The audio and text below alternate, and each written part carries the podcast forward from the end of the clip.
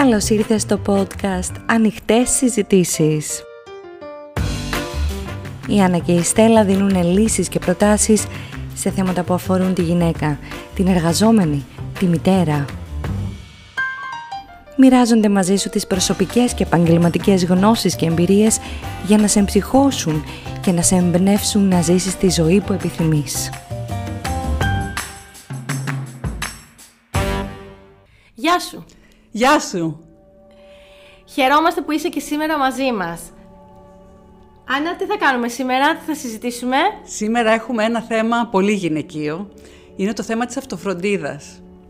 Εμείς οι γυναίκες σκεφτόμαστε με έναν τρόπο τι είναι η αυτοφροντίδα. Η Στέλλα τώρα θα μας κάνει μια εισαγωγή πώς εμείς πραγματικά στη διάσταση που θέλουμε να στο δώσουμε. Και πώς, ε, δεν είναι ότι το ήξερα, είναι ότι το διδάχτηκα. Και βλέποντας τις γυναίκες που μας εμπιστευτήκαν και τις δύο σαν life coaches και ήρθαν και μας είπαν, είχαν οι πιο πολύ σε ένα πολύ πολύ κοινό αίτημα. Ότι νιώθουν ότι παραμελούν τον εαυτό τους. Πολλές φορές λοιπόν έχουμε μια ανάγκη να νιώσουμε ότι μας φροντίζουμε. Το ξεχνάμε όμως. Και Άννα, τι γίνεται; Πηγαίνοντας σε ένα κομμωτήριο, φτιάχνοντας λίγο τα νύχια μας ή τέλος πάντων βάζοντας ένα καλό ρούχο, νομίζουμε ότι έχουμε φροντίσει τον εαυτό μας. Αλλά στην πορεία ανακαλύπτουμε ότι αυτό δεν φτάνει.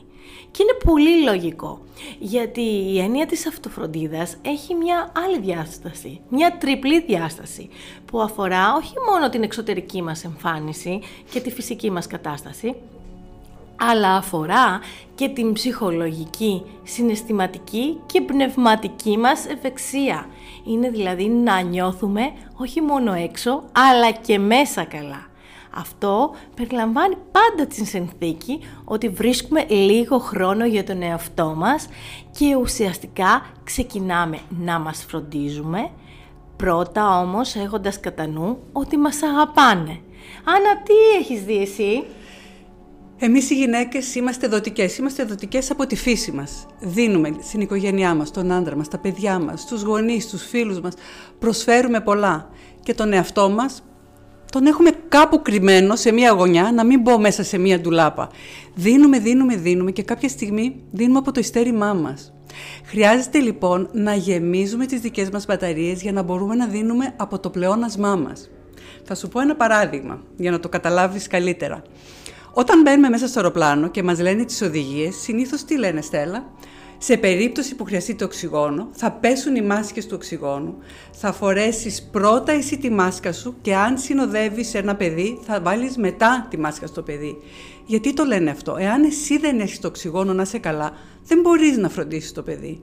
Οπότε ναι και στη ζωή μας πρέπει εμείς να είμαστε καλά για να φροντίζουμε τους άλλους και πολλές φορές Ξέρεις, το εκλαμβάνουμε, το, ε, έχουμε μεγαλώσει το ότι φροντίζω τον εαυτό μου είναι εγωιστικό. Mm. Κάνω πράγματα για μένα και σκέφτομαι εμένα και δεν σκέφτομαι τους άλλους.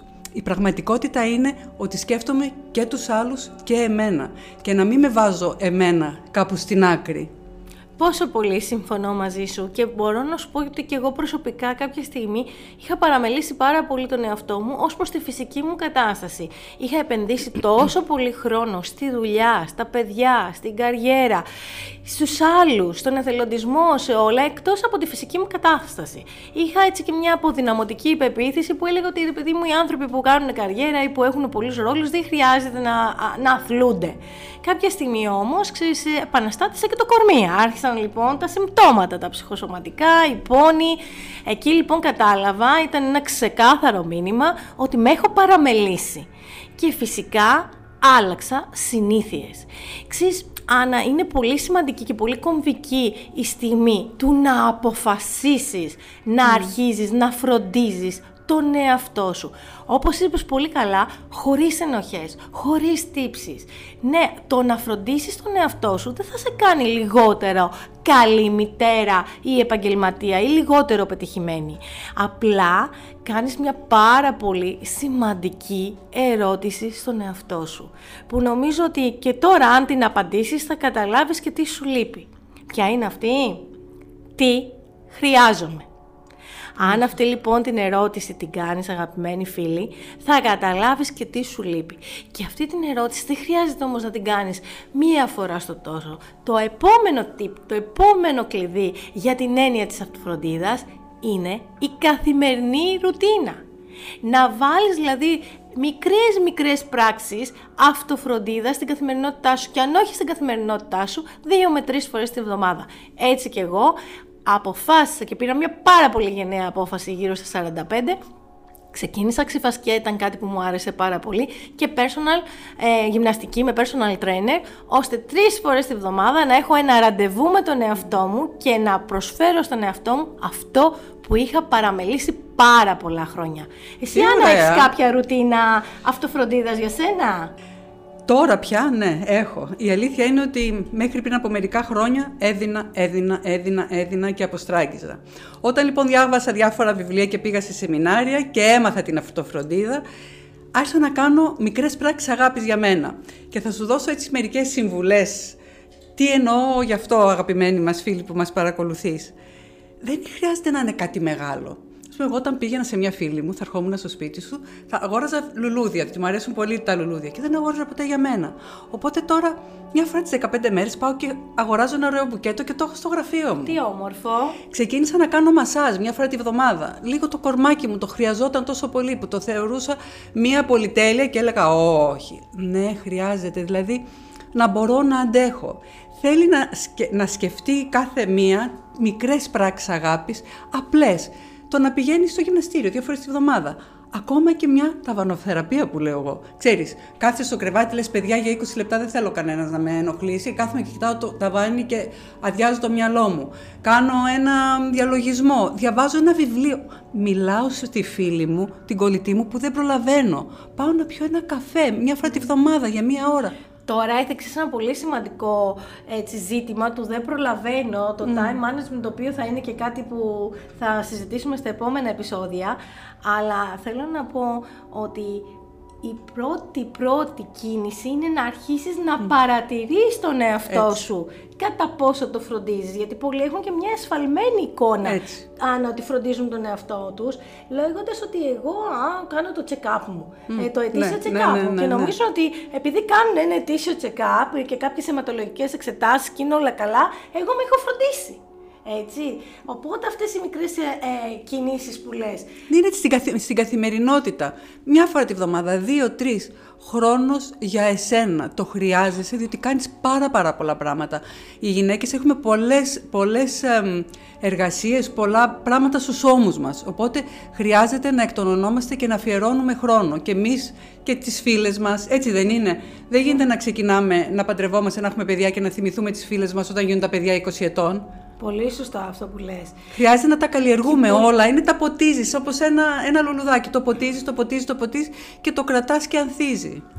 Ναι, και ξέρεις, δεν είναι και κακό να το δηλώσουμε και στους γύρω μας ότι αυτό το διάστημα ή αυτή την ημέρα ή τη συγκεκριμένη ώρα εγώ έχω ανάγκη να με φροντίσω και να κάνω αυτό. Έτσι. Και να αναθέσεις και κάποιες αρμοδιότητες σε κάποιους άλλους, να ξαλαφρώσεις λιγάκι, να κάνεις πράγματα που χωρίς ενοχές, χωρίς τύψεις, γιατί πολύ απλά και κάποια άλλα πράγματα που μέχρι πρώτη τα είχες να τα κάνεις εσύ, τα ανέλαβαν άλλοι. Ε, ναι, και αυτό είναι που θα, άλλο ένα θέμα που θα δείξουμε στο μέλλον. Το σύνδρομο που λέω εγώ της Superwoman, που τα παίρνουμε όλα επάνω μας και τα κάνουμε όλα. Όχι, αναθέτουμε. Με παραδείγματος χάρη αυτό το Σαββατοκύριακο, θα λείπω και το Σάββατο και την Κυριακή από τις 10 το πρωί μέχρι τις 8 το βράδυ. Έχω ένα σεμινάριο προσωπικής ανάπτυξης.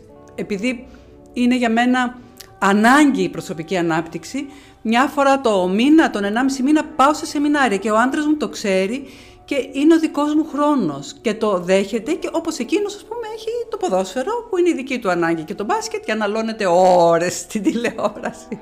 Είναι Οπότε... ωραίο όμως να έχουν και τα ζευγάρια ο καθένας το χρόνο του και το χώρο του και να κάνουν πράγματα. Γιατί και εκείνος νιώθει ότι διασκεδάζει, φροντίζει τον εαυτό του μέσα από κάποια ενασχόληση, αλλά και εσύ.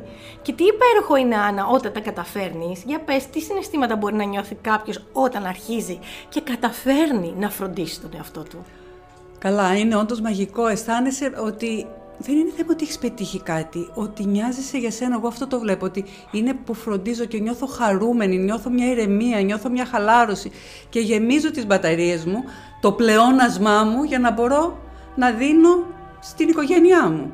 Και ξέρεις ποιο είναι το μαγικό, Άννα; Αυτό που αρχίζουν και το αντιλαμβάνονται και γύρω σου. Και αρχίζουν και σε ρωτάνε, Καλά, εσύ τι έχεις κάνει; Δείχνει Ναι, πιο χαρούμενη, ναι, πιο ναι. λαμπερή.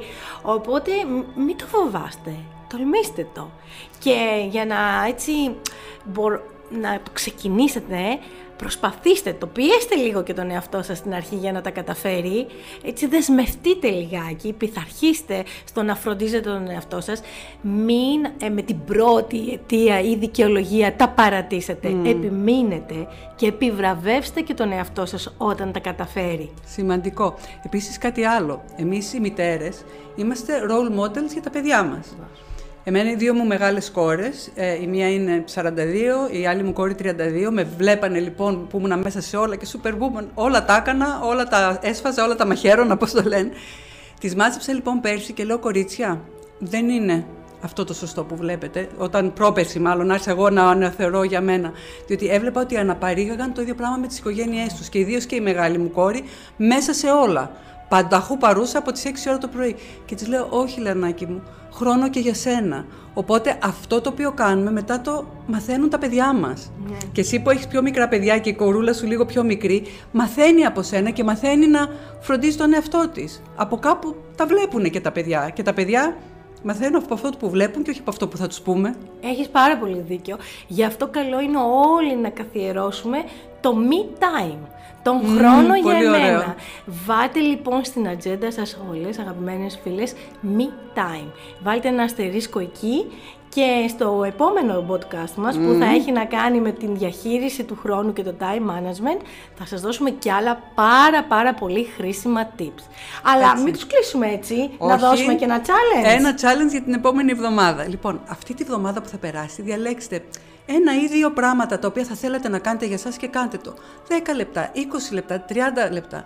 Και επίσης να σκέφτεστε, δεν είναι εγωιστικό να αφιερώνετε χρόνο για σας. Είναι μία ανάγκη για να γεμίσετε τις μπαταρίες σας, για να μπορείτε να δίνετε, να είναι καλά οι άλλοι και να είστε καλά κι εσείς. Είμαι η Στέλλα Είμαι η Άννα, και να θυμάσαι είσαι πολύτιμη. είσαι υπέροχη.